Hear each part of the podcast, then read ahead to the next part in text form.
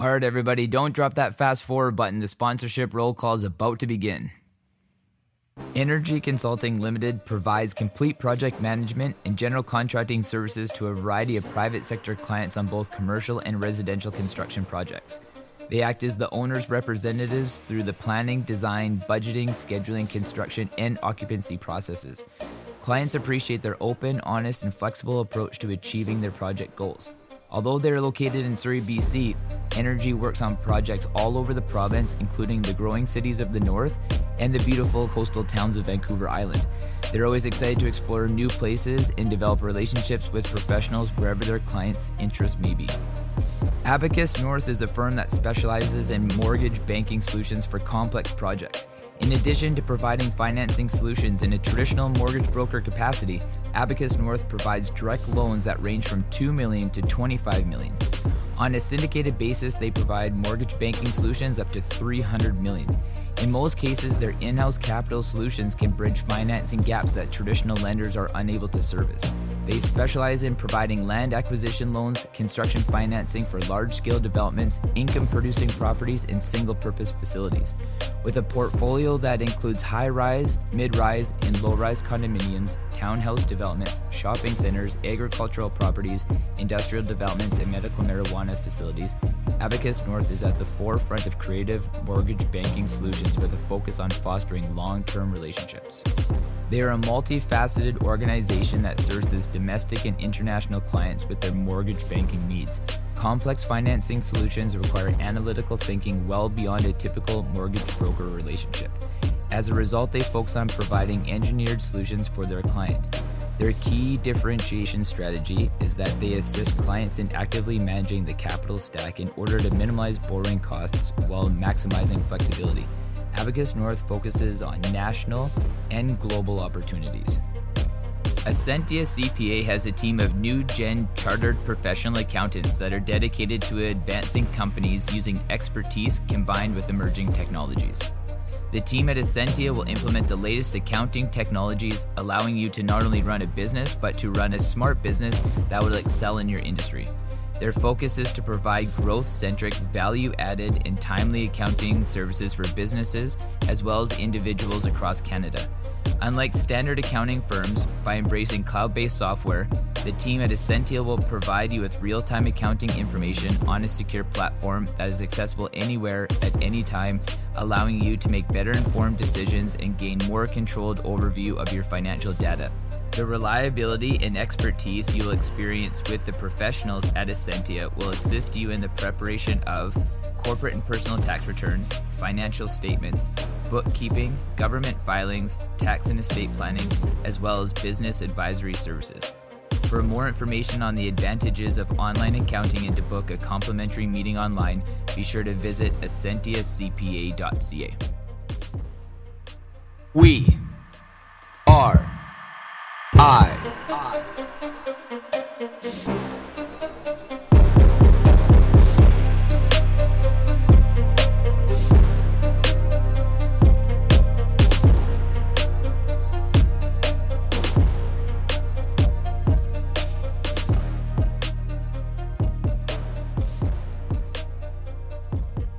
All right, Don. So this is the part where we're just gonna hop right into it, and uh, now we're kind of everything. You know, we're we're live on YouTube over here, about to go live anyway, and you know, like we're recording the audio, recording the video, recording everything. And uh, why don't we kind of start off with letting uh, everybody know how we met, where we met, and uh, and how we kind of ended up here today, and then what we can do from there is you know kind of like peel the onion skins back about like you know who Don was, you know where you came from, and where we ended up now. So there'll be like the full thing, everything done.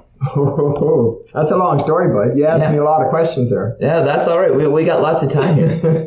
that's good. So we're not on the time piece. No, no, we're not at all. Okay. So again, why, why don't you start where uh, where where we met, uh, how we met, and we'll just kind of snowball it from there. Okay. Well, I got two beautiful women that are involved in two different projects having to do with children. And both of them have taken my process called I Am Energy. And soon as they did that, it was like, oh my God, we need this for our children. So one is involved with uh, ballet, teaching kids ballet from age one to six. I don't even know how that works with a, a, a one year old, but anyway, that's not not my expertise. Yeah, it's not for us to no, be able no, judge, no, right? So, just she told me that's what it was. So great. And the other lady uh, starting a new school out here in Surrey, and uh, from grade one to five or grade one to six, and it's a whole new way of teaching. And uh, she took my program and said, "Oh, like we we need this for the kids, like." And instead of walking through life half asleep in a comatose state, hypnosed, hypnotized by old programs that were created by the age of seven, that people just keep repeating, repeating, and repeating. It's like change that. So when we met, it was I got the, the we got the three of us together one day to discuss what like what this would look like, how it would be, like how I would how I would integrate this, like all of those kind of things. And of course, I needed their feedback from what they were an expert in, which is doing what they do with these children. And you know, I, I, I what was amazing is one of them, she had a ten year old daughter. And I took the four, the husband and the wife and the two children, 10 and 12 year old, through my process on a Sunday. And I come back the next Sunday to do phase two. And the little 10 year old girl was in the bathroom and she had three physical symptoms happening. And she realized in a moment that it was her that was creating them and in 15 seconds got rid of all three of them. Hmm. And I'm thinking, oh my God, like these kids, like I don't have to go through all these belief systems. We can just do it and they can soak it up and they can run with it. And that's what was so exciting. And so did the two ladies see the same excitement. Yep. And whether we put it in a technology of some sort, a game or an app or whatever, or because I mean, I, the demand is crazy just in the last two weeks. There's no way physically I can do that. I do have an idea of working with 150,000 people in a, an NFL football stadium all at once and those kind of things, but still, that's still uh, small in what I, uh, in my vision of what I have to, where I see this all going for humanity as a whole. Yeah, and that and that's where we step in. That's where we met each other. Yeah, then obviously yeah, I show up at the same spot. Yeah, and I- like, we're almost finished like, well, the meeting. This guy, and- what's going on? And, yeah, here's the bell, and uh, oh, that must be Blake. And they went out, and sure enough, it was you. And uh, and we had our short, brief introdu- introduction, and you with the I am uh, saying, "Wow, I am aw- awesome, man. That's uh, that's where it's at." yeah. It's, you know. So let, let's take it there. Now- Now we kind of established, you know, like how we met. It's just like this this quick introduction at like a mutual friend's house. You know, just like kind of this chance bypass and kind of like an idea and like these two people that you're friends with, I'm friends with them too, and you know they were super passionate, super fired up. And you're like Blake, you gotta, you know, you gotta understand Don. You gotta get him on your podcast. You gotta understand, you know, kind of like his process and the reason why that we find so much value in it. And that's how we ended up here today. Um, but let's, like I said, let's take it way, way, way, way, way back. You know, like you're this, you're this little baby, like, you know, you pop out of your mom and then all of a sudden you're stumbling into this world and like, what happens after that? Like, like who is Don? What's Don all about? Start us back from your earliest memory and just walk us through the course because you got a pretty interesting story. So let's hear it. Well, yeah. Well, I'm. Uh, I had six sisters and three brothers, and I was right in the middle. And uh, toxic, staunch Irish Catholic alcoholic home. And not only that, but my oldest sister and I, I had a conversation with her a year ago, and I said, Phyllis, like, was it really as violent in our home as I remember? You know, because like when we were kids, you know, you're tobogganing or something, you think it's a mountain. You go back five years later and you wonder how the toboggan even went down the hill. Oh, I've been there. Yeah, I've so there. like it's like, did I really blow things out of proportion? And she said, Well, Don, this will help you a bit. She said, I studied behind the wood stoves. That was the only place safe. From flying chairs, uh, fist fights, glass, like, you know, like one Sunday we're all just sitting. I lived out in the country, 12 miles out of town. I lived on Prince Edward Island. It's called Fort Augustus, 12 miles east of Charlottetown. And, um, and literally just about everybody in our community was, uh, was alcoholic families. They're all Catholics and they're all alcoholics. I don't know if it's always the same, but anyway, Yeah. in, in ours it was. and then the staunch, the Catholic toxic stuff that was going on from that perspective. And we were just one Sunday we would come home from church and it was a beautiful sunny day. And uh, the front door was open and we're all sitting in not out maybe eight of us or so sitting in the living room just chatting. And uh, a guy walks in with a gun. And he said I'm going to shoot you all.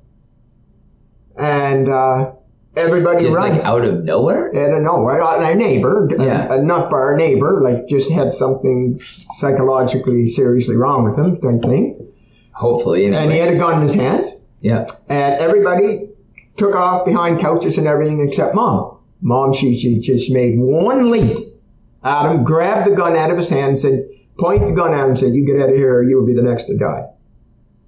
And that, like, that, so That's so. Just when you're talking about like that's like it's hard to even comprehend. You know, it's hard to be able to have like emotion attached to this situation because it's like yeah, I couldn't even imagine. You know, or even just like witnessing like your mother step up in that kind of component of like at all costs, and then to take such a tone of authority through that as well. Oh, uh, one hundred percent, like total. And uh, now, as powerful as she was, she was the opposite of that when it came to being sensitive. I remember I was five. We're all playing outside. I mean, like with a family of ten uh, here, and then another nine on that uh, here, and then across the field there's another six. Like it's pretty easy to get a baseball game going, or Yeah. like we're always playing sport, something, right? And I walk in at five one day into the house, and I said, "Hey, mom, can I have a hug? Get inside and play." Do you see anybody else in here talking about getting a hug? Get inside don't be such a sissy. And it was like, Yeah. yeah, she was tough, and there was the sensitivity was missing. That you know. Yeah. But uh, one of the things you talk, uh, But she might need to be tough like that too, just to be able to protect herself in that environment, right? Where it's Oh, just like, 100%. Could you imagine being emotionally exposed in the wrong at the wrong time of that, or like you know she very well may have could have been, and it worked out to her disadvantage and stuff. So it's probably just her guarding herself at the same uh, time too. no, right? no, no doubt about it.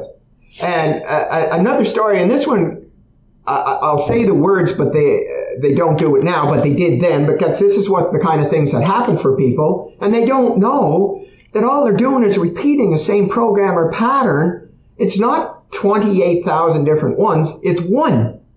So uh, when I was uh, three, my mom, with her parental wisdom at the time, I had a pink uh, a, a security blanket. I mean, you got to get try to get security somewhere. Like you know, like there's fights and there's uh, like there's Hey, mine was orange. was mine, orange. mine was pink. Yeah. And dragged around everywhere. Now in PEI, and we lived out in the country. There wasn't even paved roads then. And uh, you know it's red soil, and I dragged this everywhere, and I, you can only imagine what it looked like, uh, you know, uh, color-wise. And uh, so my mom at three decided I no longer needed it, and her parental wisdom at the time hit it on me. And so nine months later, and, and I, you can go back on your nervous system and you can trace everything that's ever happened from moment of conception. You can access that. There's a way to do that. And at three years, nine months, I, uh, and we had an old farmhouse, just as a single, you know, and there was a kitchen and dining room separated by an archway. And I'm in, over in this closet over here. And I'm rooting through all the old, you know, garbage cans and, uh, I mean, garbage they wouldn't throw out because there's a half an inch of paint in one can and there's an old broom that might need 20 years from now, that kind of stuff, right? Yeah, that's old school living though. You Yeah, gotta yeah, like, yeah. the paper clips to be able to hold the lamp up still, and you know, like the plastic on the couch. And, Yeah. Oh yeah, yeah, yeah. And uh, Dad was in the war. He made 28 trips across the English Channel. And he came back with post-traumatic stress that nobody even knew a name to at the time. And so everything was fear. Everything was fear. Anyway, coming back to the blanket, I'm rooting through the room and I found Pinky. Well, I come out, this little three year, nine month old, white, blondish, blondish hair, curly hair, and I just make a bead around the kitchen and around the dining room and I'm going, Yoo! Found Pinky with every single ounce of energy I could muster in that little body.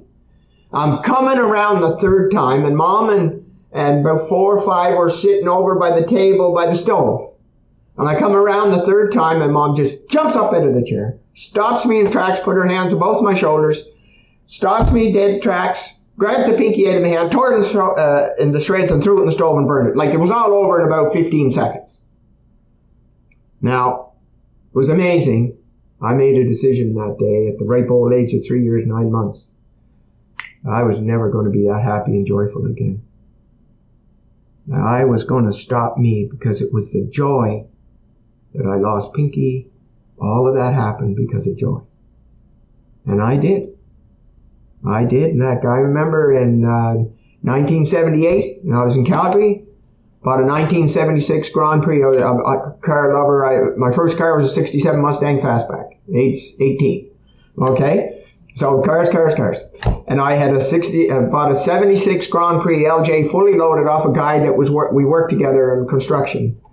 And, um, it was a private deal. I went to his place, bought it, paid for it, and I pressed the, the odometer thing, you know, to go to zero for miles. Mm-hmm. I pressed it.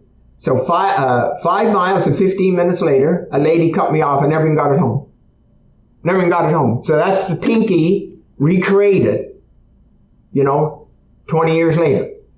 Uh, and so, and that just kept happening, kept happening. And so, uh, I left home early, left home at 18, I had our first daughter. I was 19 and my wife had just turned 18. Uh, I moved up to Prince Rupert, BC. Got married up there. Had my daughter Shelley up there. And then a couple of years later, I was in Calgary and we had my son Trevor. And uh, we spent, uh, you know, I, I actually I I got into construction, and I was like it took me 11 years to complete eight grades. Like school was just like, get me out of here. It's like I'm in a cage. Like I don't, I, I, the, the, way they taught, I was never taught how I learned. Ever. Ever. Taught how I learned. And uh, so just kept failing, failing, and failing grades. And so finally, when I got to grade eight, they said, okay, uh, maybe trade school. So I went to PVI. And it was uh, I took welding, and uh, anyway, ended up that didn't work out. But I ended up getting into plumbing. Uh, uh, I, I was in Calgary. I was delivering milk, and a buddy of mine was the general the, the general manager of a project. It was called it was the Calgary Airport. They were building the Calgary Airport, and he said, "Donna, uh, I want you to work for me." And uh, I said, "No, Ron, I'm not doing that." I was, I was I didn't want to leave the security of four dollars and fifty cents an hour for two dollars and eighty cents an hour, you know, mm-hmm. uh, and uh, this is back in '74, and uh, and anyway, I said no. So three weeks later, he came back. Said Don, come on, need to, and he was a fellow Islander, and come on. Uh, and I said, well, when do I start? He said, right now. Today, come, oh, come on, come to the airport right now. So that was my day off. So I went to the airport and I got the job. And I'm back the next morning. I just called in and said, do whatever my job. I quit. I'm starting in this one. And I started. And I loved it. It was like, oh my God, I get to play with my hands. And here's this big boiler room with chillers and boilers half the size of this room. And, and I, I just caught on. And, and at that time, they used to have a, a journeyman and a third year fitting for a welder. As a first year apprentice, I had a journeyman and a third year working for me, and I was fitting for five welders. And it was just like, oh God, I'm home. Like just something that really, you know, and uh, uh, then I, uh, like, uh, I, I, just got my journeyman ticket, and right off the bat, like three months after I got my journeyman ticket, I'm in, I, I was up in Banff. Um, actually, I, I, I ended up quitting drinking on December 31st, 1979. So in three weeks, it'll be 40 years. And uh, at that time, I was out in Banff. And what happened during Banff was uh, I would go out on Monday morning and I'd come back on Friday evening, which gave me all this freedom from my wife. She wasn't counting my drinks. She didn't know how much I was drinking, like all of this kind of stuff. And it was kind of like I just, my drinking went off the edge of the table because we'd go right to the bar on Monday night, Tuesday night, Wednesday night, Thursday night, and like it just never stopped, right? And everything just kept getting worse. A snowballing effect, oops, a snowballing effect uh, around the drinking, and uh, and and then and here's a decider. Here's the decider. I was at a Christmas party. it was like mid-November, and uh, the company is putting it on all free drinks and food and everything. And we show up. My wife, uh, my, the mother of my children, her name was Wilma. We're no longer together. We broke up in 21, 2201. And um, anyway, we're at this party, and I come back with a tray of drinks, and she said, "Who's that all for?" It's me, like free booze. I'm sta- like that's what I yeah, they're, they're mine. And I just started drinking and drinking and drinking, and uh, at midnight she said, "Listen, you're getting wasted. Let's go home." I said, "No, not leaving this till this is dry." So two o'clock in the morning, I am completely wasted, making a fool of myself, all of that kind of stuff. And uh, I got the keys and I threw them to her, and she says, "I said, okay, honey, let's go." She said, "Nope, you don't know how to handle your liquor. You drive." She gave them back to me. I said, "Okay." So I had a three-quarter ton super cab truck at the time, and we went across Calgary from one end to the other, screaming and yelling at each other, hitting each other, just calling each other names, everything you could possibly imagine. Got home, I drove the ba- uh, kids, uh, the babysitter home, got back, and we're still getting in it, and I screamed and yelled at the kids. And then the next morning, I'm sitting at the kitchen table. I'm thinking, you know what? The world would be a lot better place if it didn't have Don Smith. That way, there would be no loved ones getting hurt anymore. And I knew my neighbor had a shotgun in his garage. And I'm sitting there thinking, okay, he's got bars in the windows. Like, how can I get into his garage to get that gun? And just then, the only thing, now it credited that most of it, but the only thing that helped me was my crazy, toxic Catholicism which I knew I'd go to hell for the rest of my life, whatever many lifetimes that would be if I committed suicide. So I thought, okay, okay, I can't do that. I, I gotta find another way. And two weeks later, my wife asked me to go to an AA meeting with my uh, brother-in-law, who was in AA for five years at the time.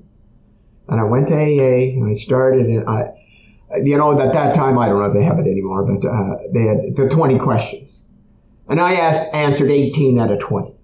I said, oh, this is a bunch of bullshit. Anybody that drinks can answer at least a dozen. Like, seriously. Just that whole denial of addiction, that the, the, the denial goes with the addiction. That's why people are on Skid Row and don't even know why they're there. And, uh, and so anyway, I started in AA. And I was three months in, and all I did was stop drinking. All, that's all I did was stop drinking. And I remember one night I was on 16th Avenue on and Center Street. I think it was called the Beacon Hotel. And even though I stopped drinking for all of those reasons, I'm sitting there and I look over and I see the tavern sign for the Beacon Hotel. It's not there anymore. And I thought, hmm, wonder, can I get in? Uh, do I turn left? and get in around behind there, or do I go around? Like, I'm thinking how to get a parking spot. Here I am. I almost kill myself 20 times in accidents, drinking and driving. Almost run over somebody. My wife and kids, like, all of that's all gone. And here I am, not thinking any of that. I'm thinking about a parking spot to get one drink. Okay? And just one of the many miracles that were interceded on without me ever doing anything about it. There was an 18 wheeler behind me. All the vehicles had turned, gone ahead of me. It blew the air horn, scared the shit out of me, and I startled myself, and away I went. And, uh, uh, uh, you know, I'll just go back a bit from, like, the thing about growing up. One of the things that happened, I, I had eight near death experiences. One of them was uh, when I was 16, uh, yeah, 15 and a half, 16. There was three of us were at, we were at the country dances, the country dances, and there was one in Vernon River, there was one in Mount Ryan, there was one at the Rollaway, and there was a live band, you know, Dino and the Satins or whoever, and we're at the dance. And I had just, I, I know, I hadn't started drinking then. I hadn't had a drink. So it was 15 and a half. And uh, what happened was this guy Danny said, Hey, Lenny and I are going down to the bootleggers. You want to come for a drive? Sure. So, want to be friends, want to fit in, right? And uh, so here we go. And Lenny had a had his brother's 64 Mercury sidestep half ton with a 390 in it. And we went to the bootleggers, Ewan Myers' boot, the bootleggers. And I didn't know it, but Lenny had drank 24 beer that day. And I saw him drink a, a Mickey a, moon, a, a moonshine. Okay, that's homemade. Yep. Yeah. Okay. Good. And uh, so we get back in the truck, heading back on the highway. It's the number one highway. We're heading to back to the uh, to the uh, dance, and we couldn't tell how fast we were going because the speedometer there was a needle that stopped it at 100. So we were going at least 100 mile an hour. We met the RCMP. They pull a UE and come after us. And as fast as we were going, Lenny went faster. And then we were losing. I said, Lenny, let's just get up to the dance hall, shut this puppy off, get into the dance. They don't even know who it is. Like, who's, you know? No effing way. He said, We're going right here. And it was a 90 degree turn. It was in front of a funeral home. And uh, what happened is he hit the brakes. As soon as he hit the brakes, it flipped on its side and started turning in excess of 120 mile an hour. I'll find, tell you how I found that out. And it went for three telephone poles that way. When it stopped, it was it was headed into the road that we were going to turn. The windshield was out. The guy in the middle, Danny, had a one inch scratch, not a one inch cut, a one inch scratch on his forehead. We got out of the vehicle. Lenny stayed with the truck, and the, Danny and I went in through the woods, and then we come back out after. And I'm standing there by the RCMP and he's telling them, we're going to get them. We know what they look like. And I'm standing there listening to this. And the guy said, how fast were they going? He said, all I know is we were doing 120 and we couldn't catch them. So that's how fast we were going when we flipped it.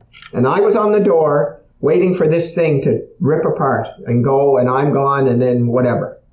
Okay. So I had many of those kind of things.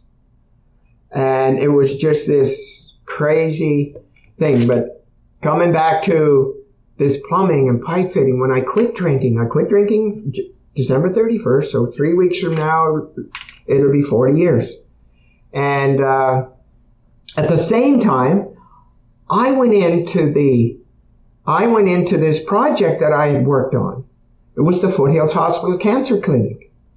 And I was, I, I, it was just my dream job. It was like all of these, like these big boilers and chillers and, and we're putting in a new system and uh, like all these pipes and I had welders were and it was just my dream job and I had a I had a, a, third uh, a first year apprentice working with me and we it was just lovely. And I, I just told him leave me alone I'll build it and tell him when I'm done.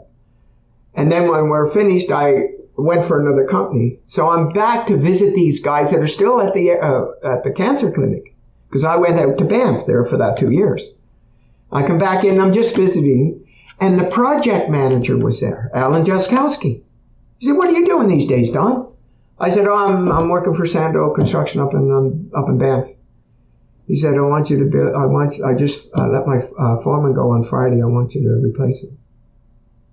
What? Now I, I'm like four months after I've got my journeyman ticket, and he says, "I want you to be the foreman." So I did it. I took that job over. Then I did another one with another guy, 11 story. I did another 11 story and, and at a 13. And then I, he, Al calls me in the office one day. And he said, uh, yeah, Don, come on in. I want to talk to you. So he comes in and there's a set of blueprints on the table. He said, Don, yeah, I got a new job here. It's an 18 story high rise. It's on the corner 7th and 7th. I want you to be the general uh, foreman. You pick out your uh, plumbing foreman, pick out your heating foreman, pick out your guys, and tell me how long it's going to take.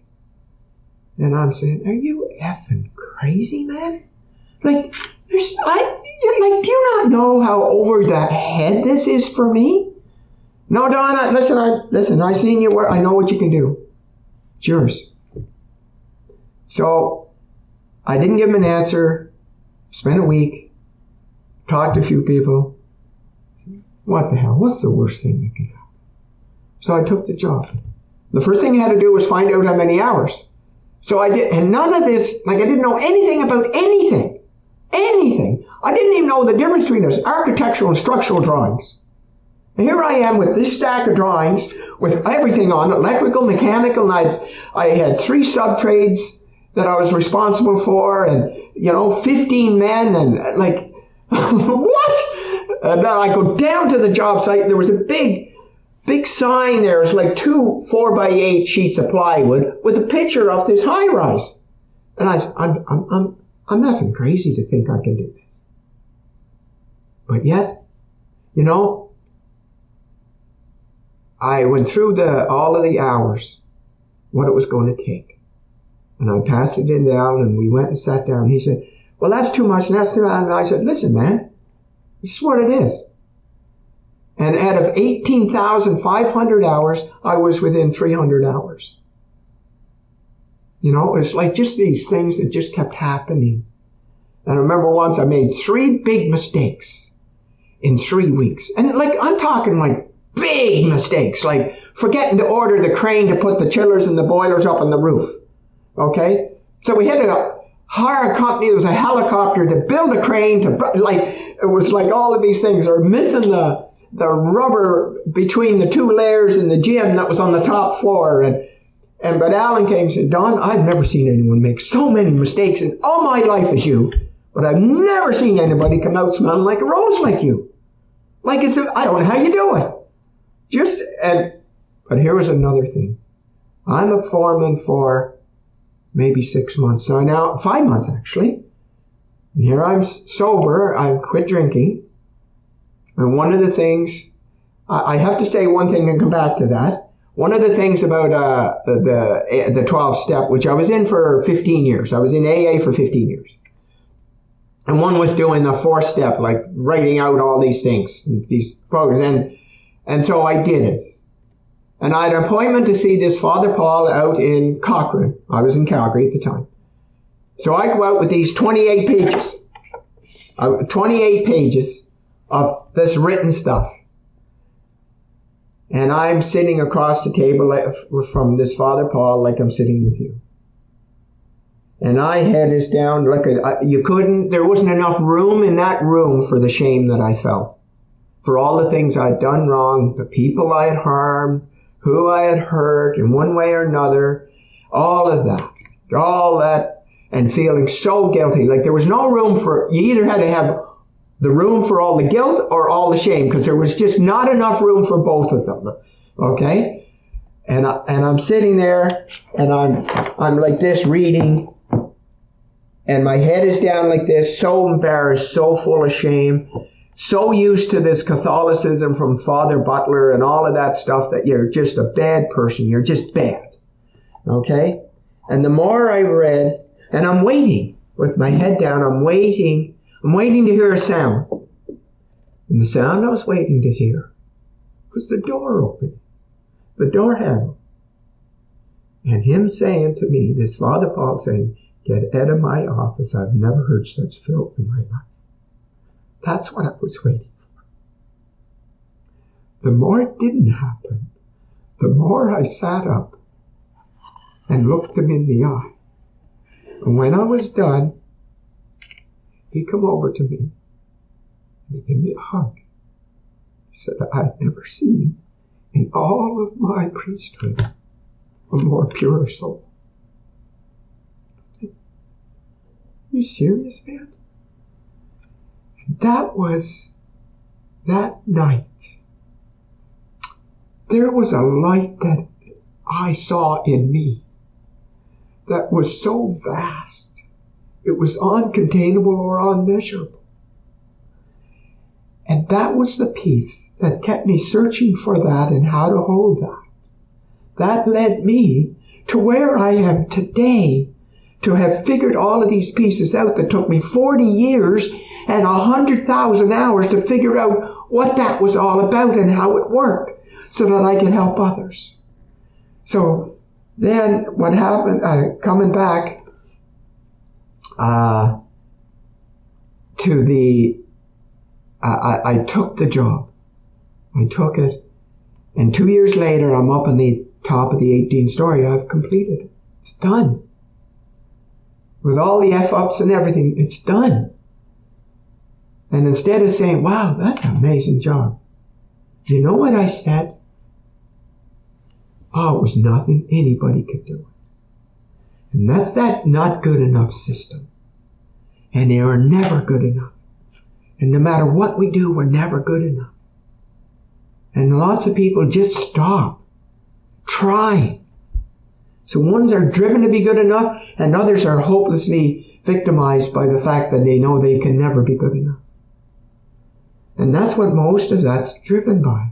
Anyway, so there I am. See, and I and I'm just gonna like throw in there because you know through the course of maybe like the last like couple years, and especially with talking to all the people who've been on this podcast over over the last uh, year, that um, I used to never understand why that I would do all the things that I did, and it just didn't really seem to make a big deal to me. You know, I could do all these things that people would say, I don't know how you do it. Yeah. Know, I don't know, you know, like what possesses you to do it. Like it's just unimaginable, unattainable. It's like superhuman. I'm Like all these things that, and every time somebody would say it, I would just never believe it. And then, you know, like, and I still don't believe anybody take, but the one thing that I've come to realize, which is kind of like the, you just said, that's the piece. the, well, yeah, and just to, just to finish that thought is that um, I think everybody's amazing. So when I sit there and I think like, well, I just ran 100 miles, I'm like, and when people are saying, I don't know how you did it, I'm like, well, I don't understand why you don't know that you can. Right. Because I think everybody can. I think just people choose not to do things because they're they're challenging or they think that they can't. But I just never entertain the fact that I can't as much as I never entertain the fact that I can. I just do. And that's always just kind of like where I lie. So like I used to think I used to think I had to have this definition for why I did what I did or how I did what I did.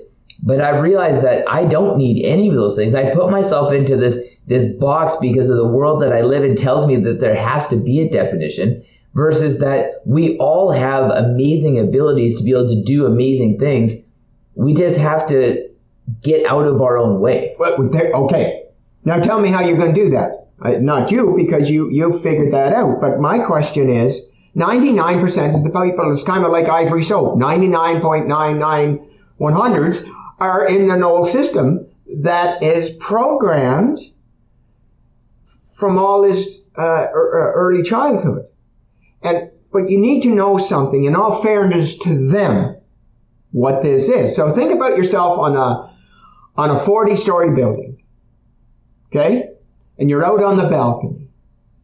Or shall I say, you're, you're, you're, you're visiting your friends and some of them are out in the balcony. But you have a phobia of heights. A phobia, not a fear, a phobia. So the difference between a fear and a phobia is fear is anxiety. You have anxiety about something in the future. Where a phobia is an intense, highly intense, scale of 1 to 10, 100, internal response to a specific external stimuli. So let's say somebody, you or somebody in that group is out on the balcony with that phobia. Now you, your friends say, ah, listen, you know, there's a railing here, man. It's five feet high. You have to jump to fall over. I'm going to even hold your ankles. Do you think that's going to take their phobia away? No. Not a hope in hell. Okay? Not a chance. And what happens is people have these phobias. And it's that phobic response that people with major illnesses and major addictions have that others don't. And they're trying to get that balance. They're trying to get something, but it's so phobic that it's almost impossible emotionally to get through that, especially with the mind, because it's the mind that's creating it. And people say, well, just think, think differently. Yeah, no. Like, go back up onto that 44 floor and think differently. Okay, so here's an example. The mother my children and I go to New York. Before 9 11, we go to the Empire State Building. I don't have these numbers exact, you'd have to look them up, but we're on the 80th floor. It's the first stop of the elevator. And we're looking around and wow. And I'm saying, well, I'm going up, I'm going up next. I'm going up to the top. She said, well, I'm not going. I said, that's okay. Well, no, you don't have to. I'm going. Well, you're not leaving me alone. I said, well, guess what? I'm going. Like, do you want to come with me or not? like, you can wait here, I'll come back, but I'm going. Okay, I'll go. So she, we go up, and I, I think it's 111th or something, it doesn't matter, but it was up there, and it's, it was glass all around. She comes out, and she immediately starts hyper. Ah! And I touch her on the shoulder. Knew where exactly I touched her. Okay? Then I said, okay, Wilma, think about our two and a half story old five bedroom farmhouse on that seven acres of land and you're up on the top floor looking out the window at Charlottetown. Yeah, I touched the other shoulder, went like this, done that, and she's, wow, what a beautiful view. That took 15 seconds. Okay? The phobia was gone. 15 seconds. Now, I'm saying, if I had stood there trying to convince her that it was safe, like look at the concrete, you know, the glass, like look at all the people here. You see anybody else dying? Like, now of course there's layers and layers and layers under that, but that was a temporary fix. Which you know, and like a lot of the stuff what you just described is just essentially patronizing somebody when they when they are going through that fear, when they're going through that anxiety, when they are going through those panic attacks, and you just say, "Well, look at the floor, look at the other people." Like that doesn't fix anything. That's just patronizing somebody Yeah. and how Yeah. they feel. Yeah, totally. And so what I'm saying is, people have these phobic responses, but they're not to the spider, and they're not to the snake, and they're not to closed in places, and they're not to dogs, and they're not to whatever. You know, I had one guy, he was one of the most successful people, Fortune 500 guys in Canada. And he had a phobia of balloons. He's 45. You put a balloon in space, and he would just go apeshit. Okay? Now, does that make any logical sense? Is that logical? No. Not at all. There's no logic, there's no re- reason, there's no common sense. And yet people try to use that system to overcome the limitation when it's a different system completely that created it. Okay? Like it's, it's completely different. And so, what it is, you see, and this is what has taken me this 100,000 hours to put together this 100,000 piece puzzle, how every one of those pieces fit. And if you take that one and put it over here, it doesn't fit because this one doesn't. And and and like I did this for 40 years, 100,000 hours it took me to put this 100,000 piece puzzle together. How this works and how that connects to that and where does that go and so that I can do this in hours that took years. But remember, here's the key. I ask you a question, and even though you, you, you probably don't have one, but you could guess at the answer. Can we use a guessing game for this? Yeah, absolutely. Okay. Away. Okay. So here's somebody with a phobia. Do you know somebody with a phobia? Well, I'm scared of spiders. They're perfect. This is good. This is easy. awesome, man. Now, what age are you now? 36. How long have you had your phobia, phobia of spiders? Just guess. Just get that in your head. Guess. 25 years? Okay, 25 years. So we're talking 25 years you've had this phobia. Now, my question to you, Blake, is how long did it take to create it? Don't you get the head of your head. I didn't ask. I don't want a head answer. How long did it take to create it? I have no idea. I'll tell you. A nanosecond. And you repeated that spider phobia for 25 years. Now, I, whether it's a, a- in a book, on TV, it's a real one, uh, uh, whatever, whichever one it has to be to trigger it, okay? You have it. You still have it. Strong, intellectual person like yourself that can run 100 miles and, and probably fill a dictionary of all the superhuman things you did. Okay? So far, not to mention what you're going to do. Okay?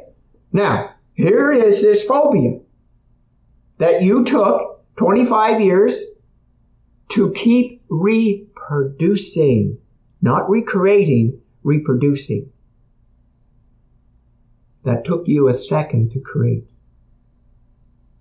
Now, if it only took a second to create, how long do you think it would take to re-uncreate it? If, Let's hope that if, no, no, just wait, second. just wait. If you knew how the system created it, Well, you, you would hope that it'd be that same proverbial second. it is. There's no hope into it. Now, stay with the phobia for a sec. People have a phobia of being good enough. People have a phobia of being rejected. People have a phobia of being abandoned. People have a phobia of being uh, judged uh, about failure. And it goes on and on and on. And that's why they have trouble. And they're using an intellect, most people out there are using an intellectual process to change a system that was created neurologically.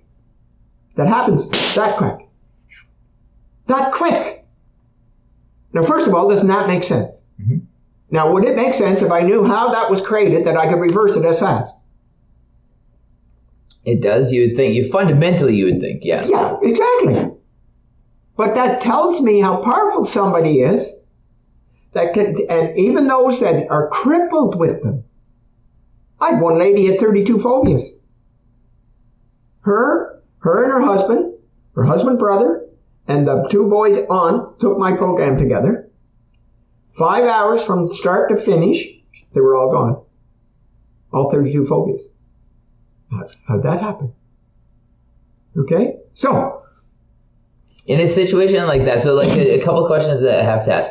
In a situation like that, is there one that then there's a trickle down effect? So like you do, you find like one that's like the deep seated issue, then Guaranteed. the rest of them just kind of go. And then you mentioned with your wife standing on the Empire State Building that um, that you touched her in a certain spot and you touched her in another that's spot. That's an anchor.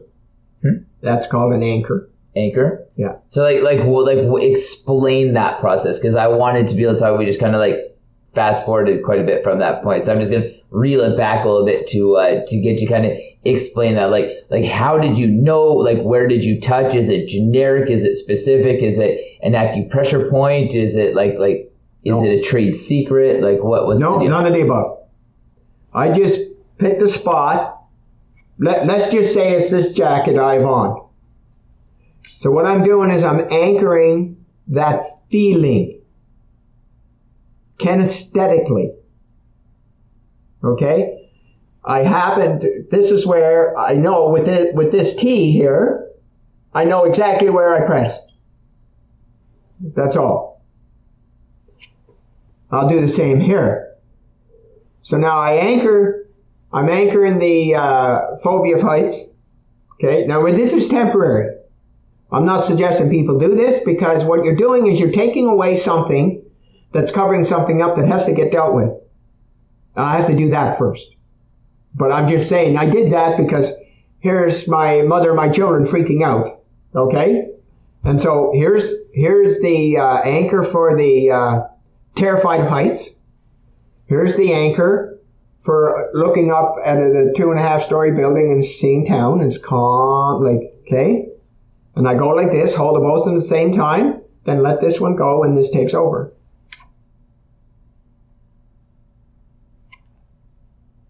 Hmm. Now, what if you could do that to the very first thing that ever started your whole programs? And when I'm talking about programs, let's be clear on this. We have negative beliefs that we have about ourselves. I'm not loved. I'm unworthy. I'm not good enough. I don't deserve good things. I'm a failure. I am bad. And we could go on and on and fill a dictionary with these. These are called negative beliefs we have about us. And almost exclusively, they're at an identity level. Got that? This here is the positive beliefs we have about ourselves. I am good enough. I am worthy. I am loved. I am lovable. I am safe. I am worthy. I do deserve good things. On and on. Now, most people think this is positive. Wouldn't you? Seems like it. Yeah, right? Sure. Like, this is the system you run without knowing it. You've got some of this going on. But you've got this one. Okay, you you've got both. Of, they're not separate. You can't. You haven't separated. Okay. Mm-hmm. And so, here's what people don't know. That these two systems are one system. When they're talking about duality, this is when people talk about duality, they're talking about these two. Okay? They're talking about this. But this is not duality. Okay? Not at all. Because depending whether you're going to be a victim in life or an abuser in life, you will be 80% in one system and 20 in the other, or 80% in one and 20 in the other. And the person that you're with, there are people that like you will run into the 80 20, 80 20, 80 20.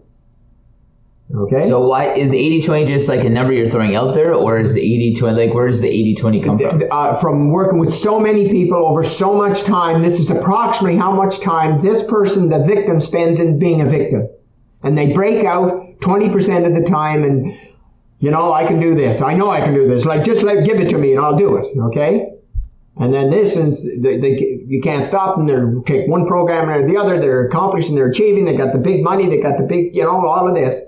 But the guy with the 20 billion, you want to know why he can't give it away? Is because he has to get to 22 billion because that takes him one more notch up the most richest person in the world, which makes him that much more good enough. Or so he thinks. So money is not the problem. Money is not the answer. Not, uh, partners aren't the answer. Houses aren't the answer. Cars aren't the answer. Nothing external is the answer. Because this is, these, there's two things about these two. They're fear based and they're externally referenced. And why is it only those two? Like, why is it a victim and an abuser? Like, like, oh, are we only into... looking at negative emotions here, or like, because like, I just don't understand where the, like the victim and the abuser part, and why there's nothing else. Are we just not talking about that yet? Okay, no, we, I, I haven't. Yeah, I got to explain okay. this piece. Yeah. Okay, but remember, th- this guy here or this lady here is going to do everything they can to be successful. We have a guy down south of the border that kind of uh, is the head of the country, and this is this is big time. I, I, am going to do whatever I have to do. I don't care what the casualties. I don't care the cost. This is it. Okay, so that's an extreme of this. That's an extreme, and all I'm saying is that whichever one you're the most comfortable in, you'll spend 80% of your time approximately mm-hmm. in that energy. Be it that or this. Does that make sense? Yeah, it just it just it makes sense as in like you know if you identify like those two, I just don't understand like why it has to be either one of those. Well, I'm just telling you. Give, you tell me a behavior, and I'll tell you which one it fits in.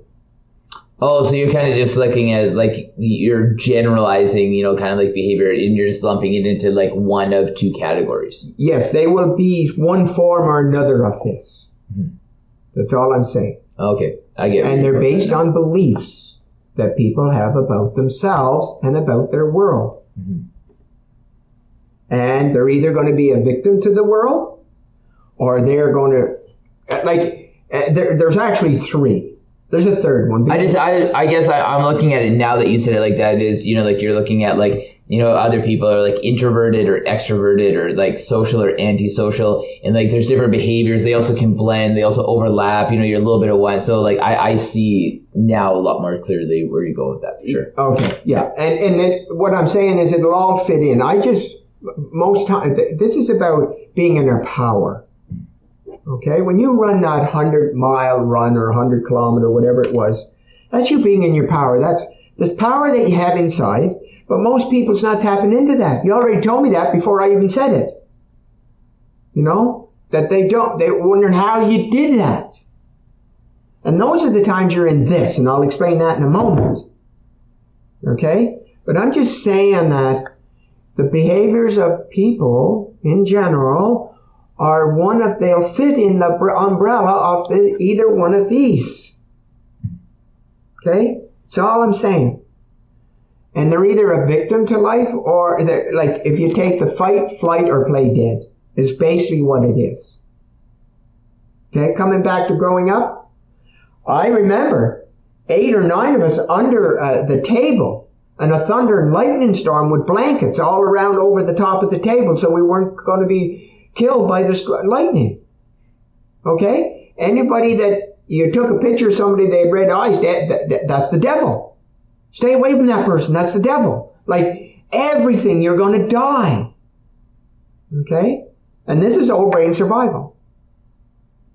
And even those that look successful and have everything and all of that, they will have this because it's externally referenced. Their nice home and their car and their career and their spouse and their clothes and their all of that. That's this. Okay? And it's at an identity level. And they will do everything and anything to get it. And these will do everything and anything to not get it. Because of that cost, the price, or like me. I'm not going to get this. You know why? So I'm going to lose it. Just pinky. It's pinky. Okay? And the, and the kid, and this can be on like a conscious or a subconscious level. Like it did, like we can either like you know be aware or not be aware. Well, like, awareness. This is just like in inside of us. This is just who we are. We wake up every day, and like that's a part of our personality. Like no matter how it got there, like that's just like who we are, whether we're aware of it or not. It's who we think we are. It's not who we are. Mm-hmm. It's who we think we are. Now that's the beauty. That's how things can change so quickly. Because these are both smoke screens. They're an illusion. Neither one of them are who we are. It's who we think we are. Okay? Big difference. Major difference. Now let's talk about this one This is a knowing. This is a knowing of who we are, who we always were, who we always will be. Okay? This is, there's zero fear in this. And listen to the words that I say that describe this. I am love. Not I am lovable. I am worth. Not I am worthy. These aren't affirmations. The, you, you use affirmations for this. These aren't affirmations. These are a state of being. I am invincible. I am free. These are solid states and they're coming from a knowing of who we are. You can say these words all you want, but if they're coming from here, they don't mean anything. They won't, they're not, they're, they're not describing a solid state, something at all. Okay? These are, I am lovable. Yeah, I'm going to look in the mirror. I'm going to say, I'm lovable. What color are your eyes, Blake? Green. How much effort have you, uh, and you're what, 35? 36. 36. Out of 36 years with your eyes green, how much time have you spent trying to keep them green? Well, they were blue for about the first 10 years of my life, and then they became green for whatever reason. I'm not too sure why. I've never really looked into it, but um, I put very little effort into my eyes being green. Let's call it zero. I like that. Yeah. It's pretty much how much effort I put into them. And that's green. how much effort it costs to be in here once we know how to be here. It's the same as keeping your eyes green that they are now. Okay? That's how it works.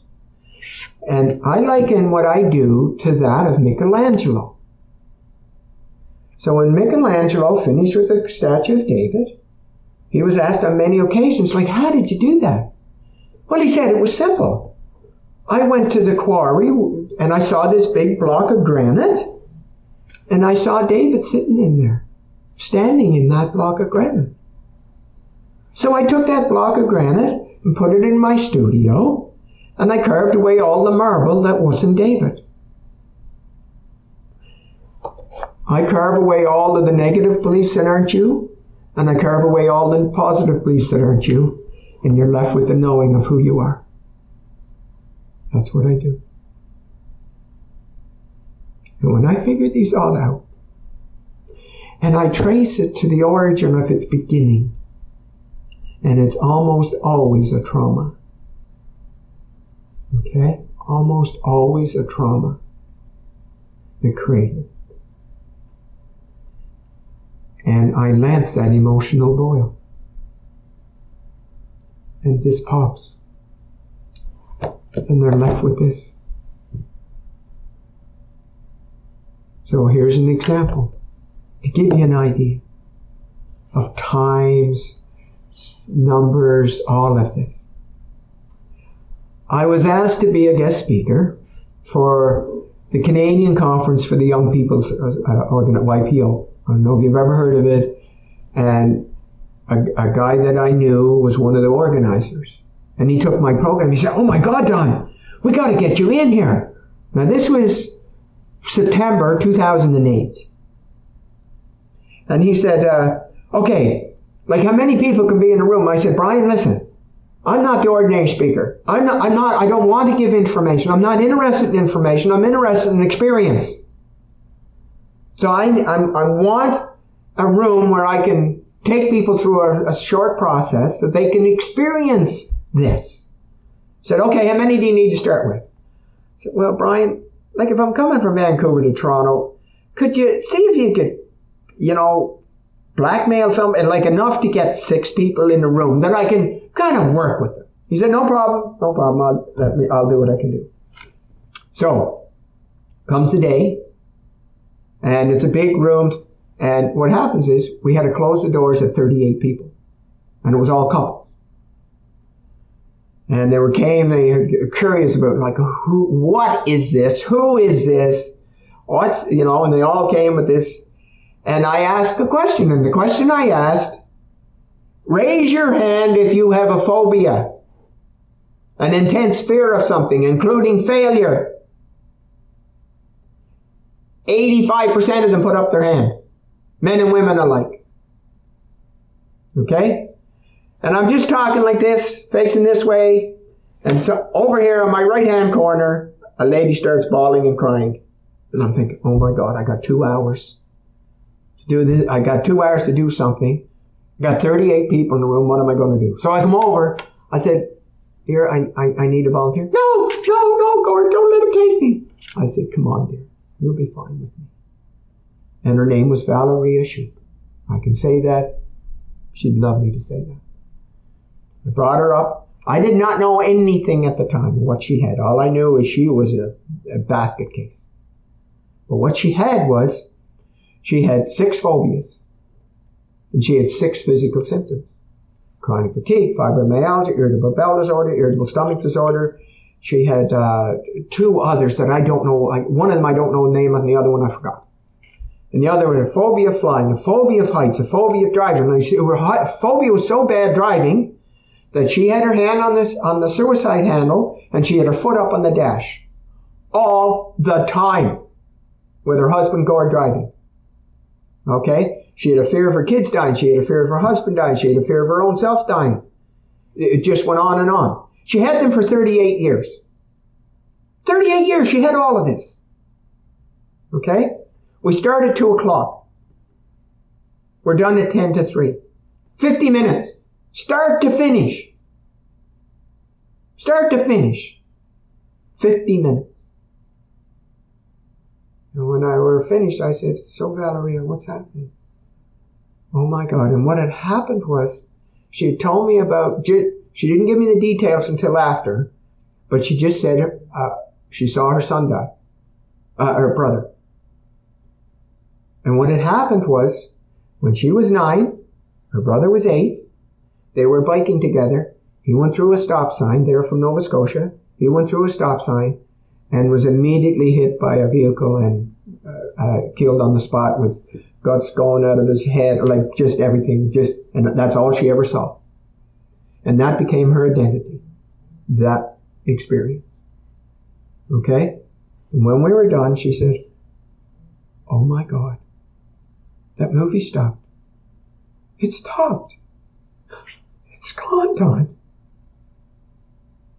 And then she said, and her brother's name was Donnie. Said, I see him in heaven singing to me with a big smile with his arms open. The next morning, the lady with a phobia of heights was the first to volunteer to rappel off a three story building in the harness. Less than 24 hours later. She flew home no problem. She drove home no problem. All the phobias were gone. Three weeks later, all the physical symptoms were gone. Isn't that, that sounds like a miracle. But all it is, is I lanced the boil that created it all. And everything that was attached to that bubble and balloon got lanced and all the behaviors of these went with it. That was 11 years ago, and I never did another thing with her. 38 years, 50 minutes, 11 years later, and that was it. Isn't that amazing? Yeah, it is amazing. Like, you know, I really look at it as like, you know, when we hold that stress and that tension, like in our bodies, and, you know, like, it just, it manifests in us, like physically and, and emotionally, and like that cortisol buildup, and like, you know, like just like the amount of oxidative stress that ends up in our body, like how it just eats away at us in, in so many different ways that, you know, and these are the things that like I don't think that anybody will ever really be able to fully explain because there's Yes, so many triple trickle down effects of it. It's all explained. That's what I do. I unravel that for people so they can see every one of these pieces, where they came from, what they look like, how they do it, all of that in a questionnaire. I give them a questionnaire and they, they describe this. They don't know they're describing this, but they describe it. Like what what are some of the things on your questionnaire? Like like what if you just just name like a like a couple? I don't expect you to go through the whole. No, I, would- I wouldn't do that, but Yeah. it's, uh, uh, what areas of your life shows up where you're not loved? What does that do? Like that, not being loved. And then it's, and an area in your life where you feel loved. And describe that. And they just describe all of this and, and an area of your life where you're not feeling good enough or areas of your life that you feel good enough. And they will, and they describe this in detail. I had a couple from, and sometimes you'll get a yes, no, yes, no, yes, no. But I, they can't take my program. But anyway, they, start with that. But I had a couple just recently, about three weeks ago now, from California. She wrote hers, and it, it, it just keeps expanding as they write. Mm-hmm. Okay, hers was 10 pages. His was 15. And yet I knew in the first line of the first paragraph, two words in the first line, that I knew what was driving this whole system. Now that's the wisdom of a hundred thousand hours of doing this. To just figure out, it's kind of like, you know, there's, there's these billboards now, and they're talking about uh, blood count or whatever, and they'll say, uh, is, uh, one, they'll say one red blood, you know, there's one capsule that's red and the rest are white uh, come in and see us. We, we, we need to we need to uh, do that. And it's like I can see that one red one out of all of the millions of uh, of uh, uh, the you know the white ones. Uh, so uh, in other words, I can see I can see that black and where it comes from. And I'm just telling you, it's kind of like it, it starts and then it just spreads and it spreads and it spreads and it spreads and then and 85% of our, uh, uh, sorry, 93% of our waking moment is subconscious. It's out of our conscious awareness. And people just repeat the same thoughts. It's like out of the 60,000 thoughts you have in a day, 70,000 thoughts you have in a day, 60 are going to, at least 60 will be the same as yesterday. At least 60,000 thoughts that you think the 70, 60 of them will be the same as yesterday. So let me ask you this: somebody said this to me not too uh, not too long ago, and I actually really took it to heart. So, and I really feel like there's there's a correlation into like everything that you're saying, where um, like our first reaction is our programming, and our second reaction is our intuition. Do you feel like that? A lot of how we get into like you know like these two um, these two discs or buttons that you keep referencing to this red and this black one here. Um, that uh, like that's steering away from our intuition because like our intuition we allow ourselves to be able to tap into our intuition like we know the way like our intuition will guide us the way and our intuition is the epicenter of feeling loved and accepted and you know like our stillness like our everything like it really it again is like our, our epicenter of like who we are you know but since we are in this world today of like hyper influence in every category whether you were you know brought up like Irish Catholic or you know like uh, or on a farm in southern Alberta you know like or anything in between you know there's just so much programming that goes into us but we're not taught from a young age to listen to our intuition, and our intuition really is what speaks volumes to us. 100%. I'm telling you, this is purely intuitive. This one here is a mind chatter that never shuts up. Because the ego is going to try to keep you safe. And there's really three states here. So all this is is uh, different states of either uh, attack, play dead, or run. That's the three when you're not safe. You're doing one of those three all the time when you're in here, to whatever degree. This is your intuitive guidance. There's a wide open heart. There's a divine worth. There's an invincibility and all superheroes. How many superheroes have you ever watched that they were talking about their fears? Like seriously. There isn't any. Yeah, yeah. I was just gonna say I can't really throw an honest answer out there because I'm just like, when was the last time I connected with superheroes? But yeah, but the one thing I do want to say, just to kind of give it, because like I know that like I, I feel like the with like these two like buttons here that you know you keep bringing up is that um, what allows us to keep holding on to those things is because like we have a fear of like just really expressing some of these things that like may be like hard, you know, for us to be able to like make it public is in like public maybe we're just recognizing it ourselves or we admit it to one person 10 people or a 100 people. So um, i know i've said it on this podcast before and anybody who kind of knows me like knows this about me but um, i feel like where i was holding on to one of the biggest things that i was holding on to in my life that prevented me from really just accepting who I am and being at complete and utter peace with it um, is shame.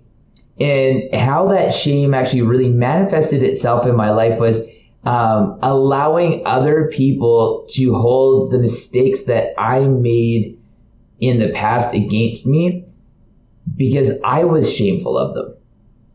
But forgetting that, like, these were mistakes I made in the past and not recognizing the value in them. So once I realized, I was just like, you know what? Because I was shameful of these things, I never wanted to talk about them.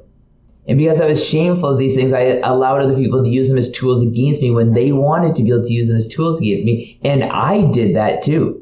Because it was also a way for me to be able to keep my guard up, keep this shell up, and not be emotionally exposed. So then one day I was just like, you know what? I don't care. You know, like like what is what is the worst could be is the people who are going to judge me on my mistakes I made in my life. If I'm judging me for the mistakes I've made in my life, I'm never going to be able to grow. So all the things that I ever held shame for that I did in my past, I let them go, and I can talk about them openly now, and I'm absolutely fine with it. And it's it's gave me such personal sovereignty. Like I can't even explain it. Like when when people ask me, like you know how can you go through or have gone through what you've gone through in your life and smile? I'm like, because I have personal sovereignty. I know I do. I feel it every day I wake up. I feel it as we're sitting here right now, so it makes me smile talking to you. Because I let all that go. I don't I don't harbor any of it. Like I go through my tough times, like absolutely, you know, but I don't really feel like it lasts because I come back to this place inside me where I know who I am. I know where I come from. I feel it and because I don't I don't harbor things. I, I don't allow myself to be able to get in my own way. And I realize the biggest way that I get in my own way is not just accepting who I am. And accepting who I am, and I say this to people all the time, and I beat this to death on the podcast, is that I've been a series of mistakes to get here, and I'll be a series of mistakes to get to where I'm going to go. And I'm totally fine with that. I'm okay with every step along the way. And I feel like once I was okay with that, is when I actually started to grow as a human being. And I feel like a lot of that has to do with like your system here about letting go and kind of getting back to relying on to like that that place of like intuition. Because you know now I sit that in I think it's like that that proverbial like 24 hour rule before you send an email. You know or like you know like just waiting like thinking about sleeping on it. You know like you know all those kind of things are always these things we've always known. And we've always had these systems in place to be able to allow our intuition to be able to guide us you know, but I just think like with the world that we live in today, like we need we need more answers. We need more definition. We need to be able to hold it in our hands. Like it needs to be something that is there because we don't want to believe that we have this voice inside that'll guide us if we just let it.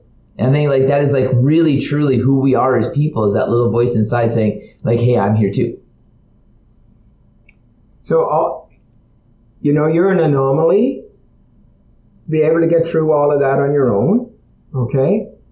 All I'm saying is all of those things you're talking about, the judgment and the self-criticism and the fear of others' rejection and all of those kind of things and, and just, oh, I'm going to be myself and I'm going to hold this and all of that. All I'm saying is I figured out all of those pieces and can do it in hours for people. Mm-hmm. Okay?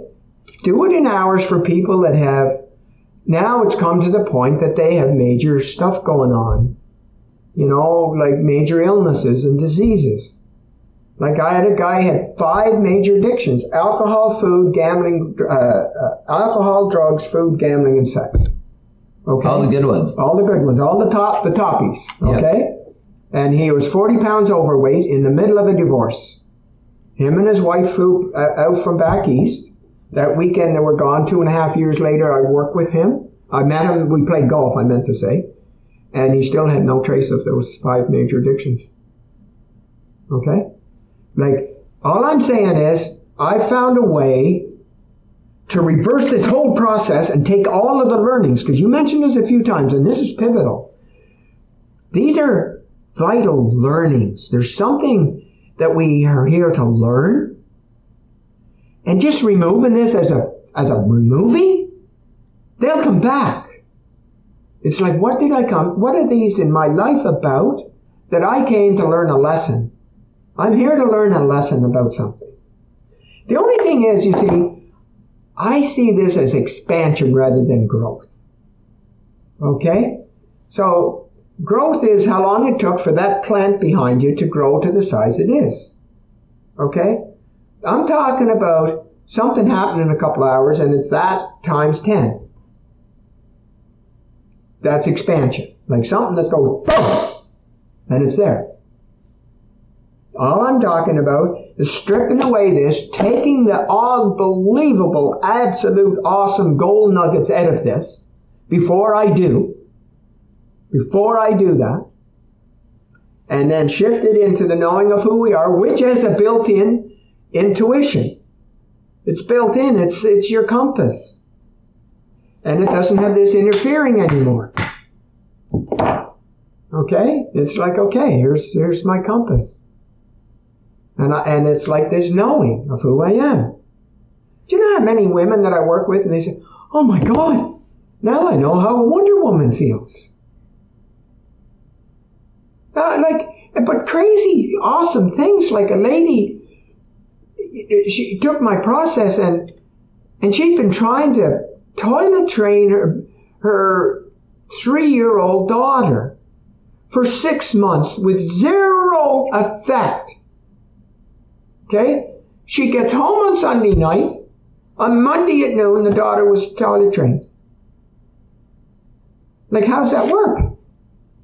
How does a lady, I didn't even know this. I worked with her. She was so frail. She was 97 pounds.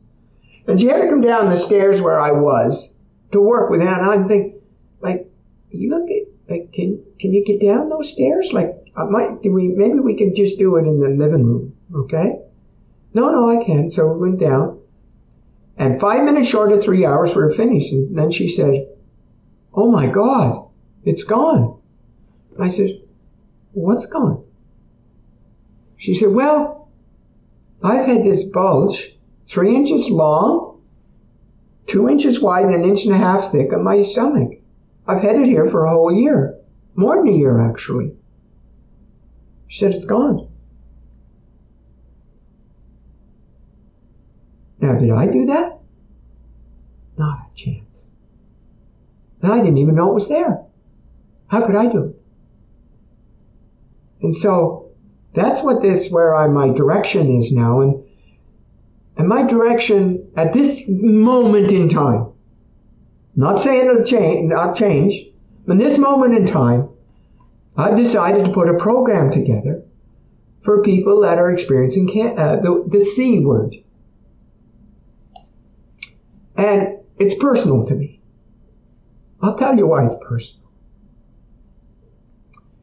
In 2014, I lost my wife Rosie to the C word, February 2014. She got sick in December 2012. We were in Australia for the big 2012, the Ayers Rock. And she started getting sick there, she never recovered, never recovered.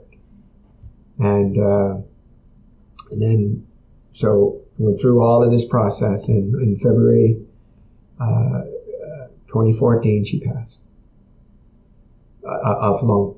She got had it started in the lungs, and it just spread everywhere. And uh, in June of 2015, found uh, 2014, found out my daughter had the C word, and it was a ovarian. And she passed in May of 2015. So I lost my beautiful wife Rosie and my beautiful daughter Shelley in 15 months to the word. Now I'd love to have what I have now then, so I believe it would have made a major difference, especially for my daughter. But I decided to do a program with no fee associated to it, other than people been allowing me to use all of the data, all of the all of their story, their history, and whatever, and to find out what can happen with a group of 10 to 12 people that have some form of the C word, and see what happens. And it's my gift to humanity. Because I can't think of a better Christmas present. To be free of a toxic disease. Knowing that I don't deal with the disease itself. But I had one story. That's crazy even to me. Even to me, it's crazy. It's like I'm in my condo. There's three condos on the mountain, and I'm in the far east one. And I take the garbage down one day. Uh, cans in here, and the paper in here, and the bottles in here, and the garbage in here, and and I go to go out, and there's a guy comes in, and I had seen him because people walk up and down front on the on the on that road in front of the three condos. So I'd seen him walking. Didn't know his name or anything and he's come in and he's kind of like half slouched over, like in a fetal position, but standing, if you could picture what that would look like. I said, uh, Oh, how are you today? Oh, not very well. I said, well, What's going on? Well, I've had prostate cancer for 16 months. I've had 32 radiation treatments. They were off in their degrees. And they burnt my stomach wall, intestines, and some of my organs. Said, I don't know how much time I have to live.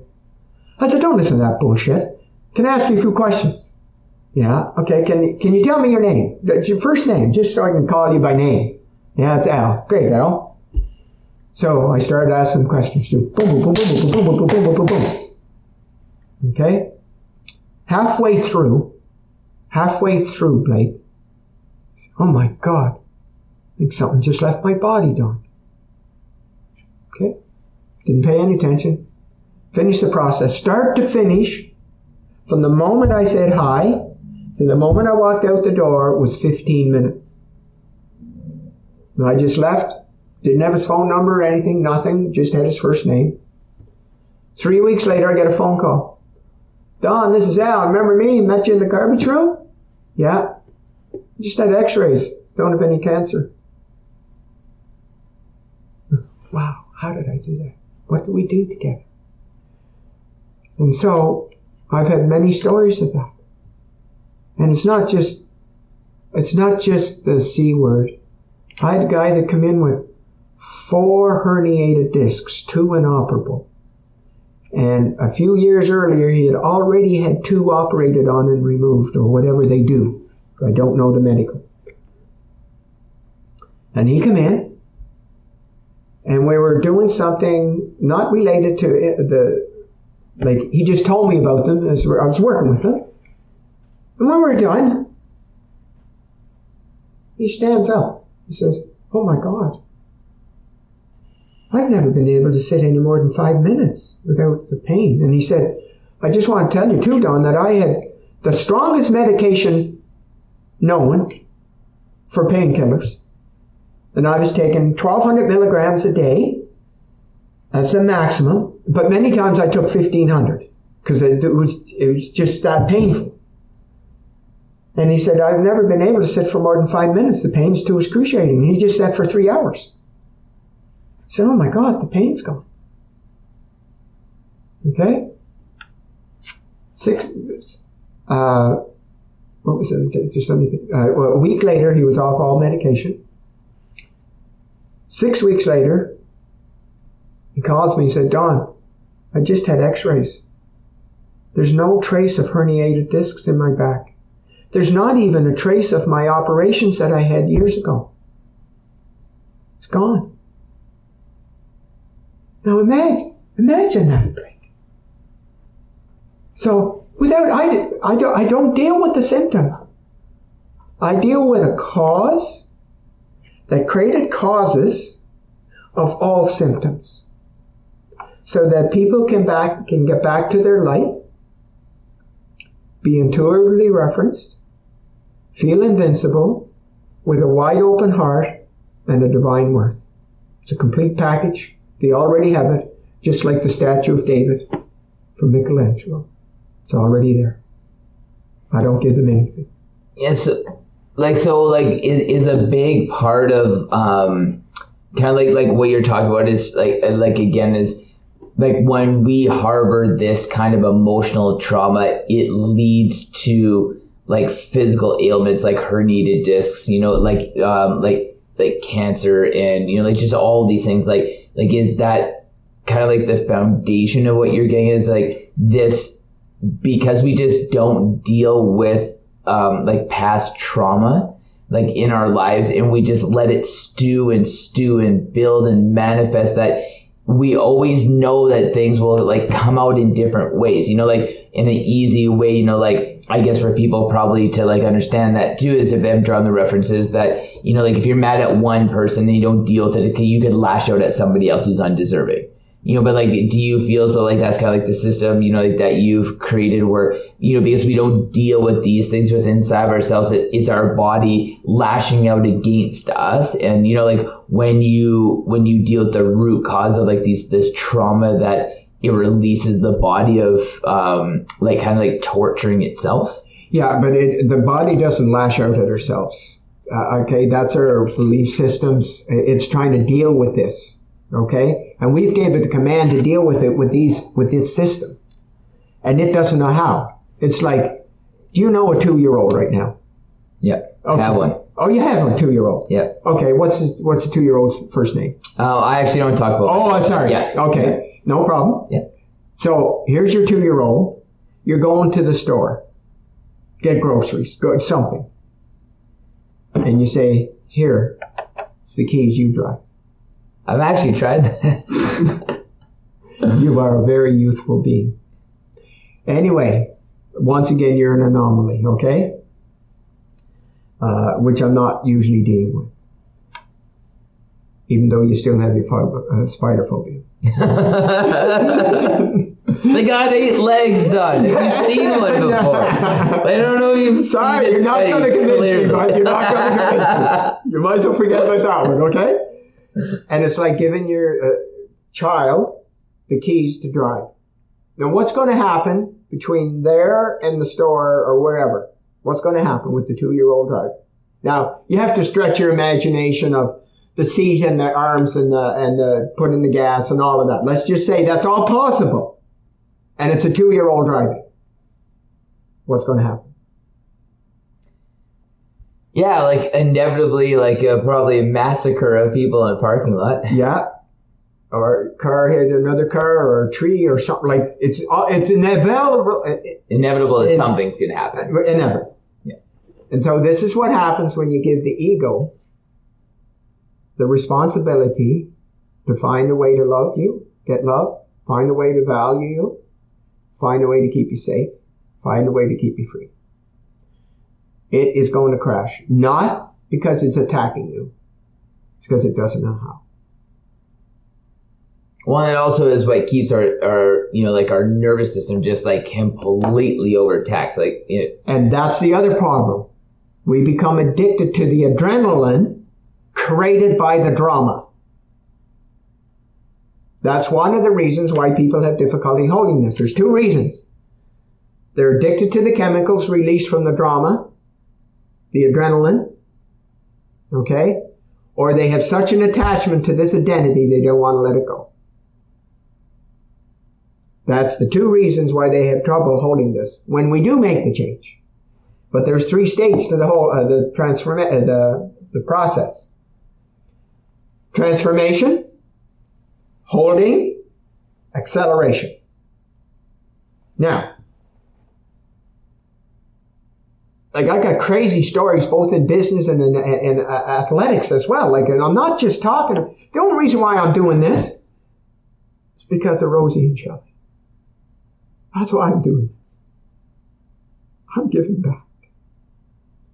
The hopes that somebody can benefit from something that I would have loved to have had. Okay? That's why I've chosen this. I didn't want to choose this. That wasn't my choice.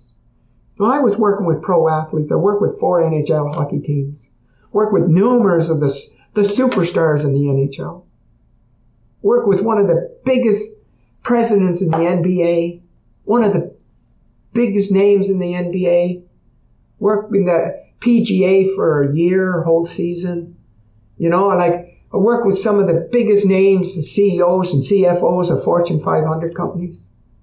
You know, and there's one that there's a there was a book written it's called Losing the Signal, and the CEO in there describes his experience with me and how they were in the middle of a multi-billion-dollar lawsuit, and they had two choices: they either pay the lawsuit and go bankrupt, or they fight it and the SEC uh, would stop them from selling their product in the States, which was 85% of the product. So either way, they were screwed. Okay? And he had himself locked in the office. He describes it in the book called Losing the Signal. How the, the darkness and the, and the heaviness, we're about one of the most successful people in Canada. They were one of the top at when they were at their peak, one of the top in the world. They were right next with Apple. Okay? And he describes our meeting and how in three hours it was like, wow, I got my power back. He never lost it, he just covered it up with all this stuff. And that's what I'm talking about. We cover it all up. But I just know how to unleash it. And then about seven months later, because uh, something had happened, they got to that point, they finally figured it out what they were going to do. And they, there was 40 people in a room. CEOs on both sides, C, the C class on both sides, uh, the, on that one side, and all the lawyers on both sides, and all of the, there was 40 of them in a room. The COO told me this. Halfway through the meeting, the CEO says, one of the CEOs, it was co-CEO, I gotta go, I'll be right back. Said, where are you? Like, where you go? What are you talking about? We're ready to sign. Be right back. And he calls me. I'm on the third tee box of Furry Creek, ready to tee off, my son and I, and I got this call. Yeah, uh, this is what's going on. I said, how much time, Jim, do we have to change this? He said, I gotta be back in the meeting in eight minutes. I said, okay, you ready? Back into the meeting. He had authorized a check that morning to be written for $1.2 billion. Told the CFO to do it. Was back in the meeting. We're not doing it that way. We're doing it this way. That's six minute phone call saving $615 million. Okay? So yeah, I love working at that level. I drove, a car I had was modeled after the Formula One race car. I love speed. I, I, I, I, love doing things fast. Okay? And I love working with athletes. I, you know, I work with, this time of year, I work with Jarome Iginla, Calgary Flames. He had two goals. Actually, it was the 29th of November to be exact. He had two goals. Flames had not been in the playoffs for seven years. Okay? And I left him a message at the Saddledome when I was in Calgary working with a business client. I get back and here's a call from him. I call him. Yeah, we'll start Thursday. Great. So I flew into Calgary and I worked with him. And we started that process. That year, he won the Maurice Richard Trophy with the most goals, with 41 goals. 41 goals from two, a third of the way into the season. And they took the Flames to within two games of winning the Stanley Cup. Now, okay, that's cleaning this up so they can be in this. Because we're all meant to be in this. Every one of us. We're all superheroes and we all have superpowers that are unique to us. We're all here to use them. And if it takes this to get us here, then this is worth it. And I just make sure that we figure out what this is about so we can figure out what that's all about so we can let this go and we don't retrieve it. And that's what I'm doing with these 10 to 12 people with the C that have been labeled with the C word so that they can have a grip It's priceless. Well, how do people get a hold of you, Don? Like, why, why don't we? Uh, that's a great place to be able to to wrap up. Like, why don't you let everybody know how, how do we get a hold of you? Like, how do people get a hold of you if they want to participate in in your study? Like, how um, like the contact information, you know, like like email, phone number. Yeah, like, it's an email. It's an email. It's Don D O N N at iamenergy.ca. It's I A M energy, I am energy.ca and they titled it Free to Be Me. I'll know what it's about, and I will open that and see if they uh, are qualified to be a participant in this process. And like, like what, what's the deadline? You know, like when do you want to have, you know, like all of the people who are going to participate? Like when's it running? Like how, how does it work? It's very simple. It's on December 20th. It's from 8.30 in the morning till 5.30 in the evening.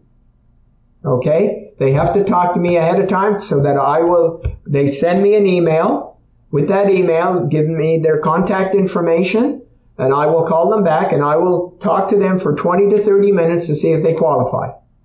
It is at no financial investment on their part.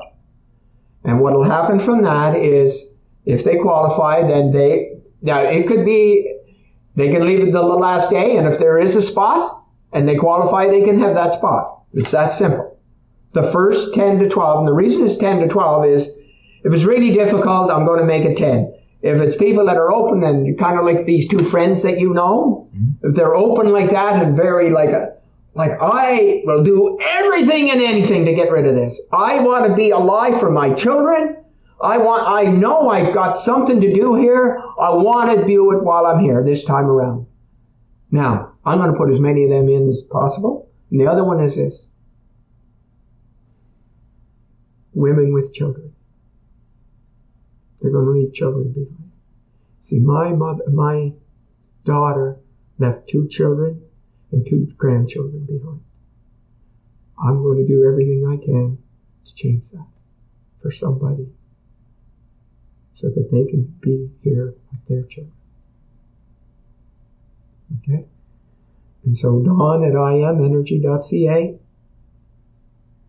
tag free to be me, and I will get back to them. The longer they leave it, the less chance they have. I already have somebody from North Carolina. I have somebody from New Mexico. I have somebody from California already in place. They all three are qualified. So there's only at the most nine spots left. So if they have it, I don't care their age. I would like it to be younger. I I, I, I do have a preference. Like I do have the the I, I, would like it to be mothers of children is my, my preference, but I don't care which, where it is in the body. I don't care at what stage it's at. You know, there's a kid I talked to yesterday morning, 22 years of age, was given three weeks to live a month ago. 22 was given three weeks to live. And he's coming from North Carolina. And he's got such an attitude. I, I, I never promise anything. I'm just trying to say this is what happens to people. And with his attitude, I've never seen anyone not have the result they wanted, ever. Because he's a prime candidate, which kind of like those other two women, the, the, two that we're talking about that we both know. Yeah. I, I want to fill the room with those kind. Okay? They're so easy the world, to work with. The world probably wants to uh, fill itself with uh, people like that. Yeah, yes. And that's the whole idea. That's the whole idea for people to be in their light. That's it. Because when we're in our light, the only way we can be in our light is our hearts open. The only way we can have our hearts open is clean up this stuff. That the, and to feel, uh, have our divine worth. Now, here's where people get mixed up. People say love is the answer. I totally disagree. Completely, totally disagree. It is an answer. Because I believe there's two words that's the answer. It's, I call it love worth. It's one word. Because I've seen people that are very loving and very kind and very gentle and very giving, and they got the they got the worth the size of an ant. Okay? No, it has to be both to be this. Okay? And so it's love worth. One word. Love worth. And it happens within one one thousandth of a second. With the heart open, you have access to your worth. And if you don't have your heart open, you can't have access to it. And if you're doing it the other way, you'll be building a something that has to do with uh, with uh, force rather than work uh, value. Uh, sorry, power. The true power of who we are. The true power of who we are. And it's only by cleaning this up that we really truly find out what that is. Now you're kind of like a, a salmon swimming back to its home. You figured it out to a degree. They still got the spiders. You got still, there you go, Blake. There you go, bud. And that says so much to me. Even though, listen, most people would just dream of having what you have. Just like those two people, especially the home that I was in, that husband and wife. Most people is like, wow, look at them.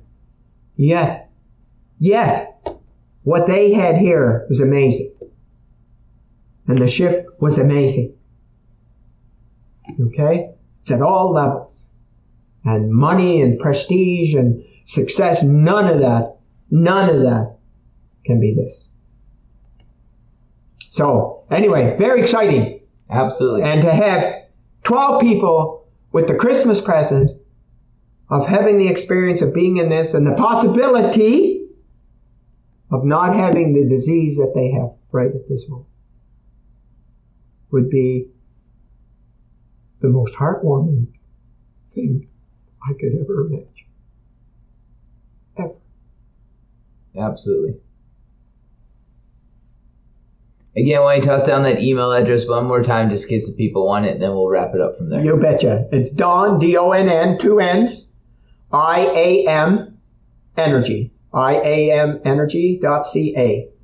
So Don at I M Energy dot C A. Well, thank you, Don. I really appreciate you coming in tonight and you know getting down with us and stuff, and uh, you know, and just being open and vulnerable. And you know, that was kind of like my whole point at, at the beginning is like when we when we start at a place of vulnerability and when we allow ourselves to be vulnerable, um, we also allow other people to be vulnerable too. So, um, you know, with you being vulnerable on the podcast today and, you know, kind of like showing like, you know, some of the struggles that you've been in your life, that's why I wanted to highlight, you know, some of the things that I've, you know, kind of experienced and how I've got to where I'm at today. Cause I think that those are some of the foundations of people You're starting right. to be able to get to like a place of loving themselves. Yes. Well, now there's a difference between loving themselves and knowing they're already loved. That's different. And that's where you come in. That's where I come in. Thank you, Doug. Okay, man. Thanks so much, Blake. It was an honor. It is an honor.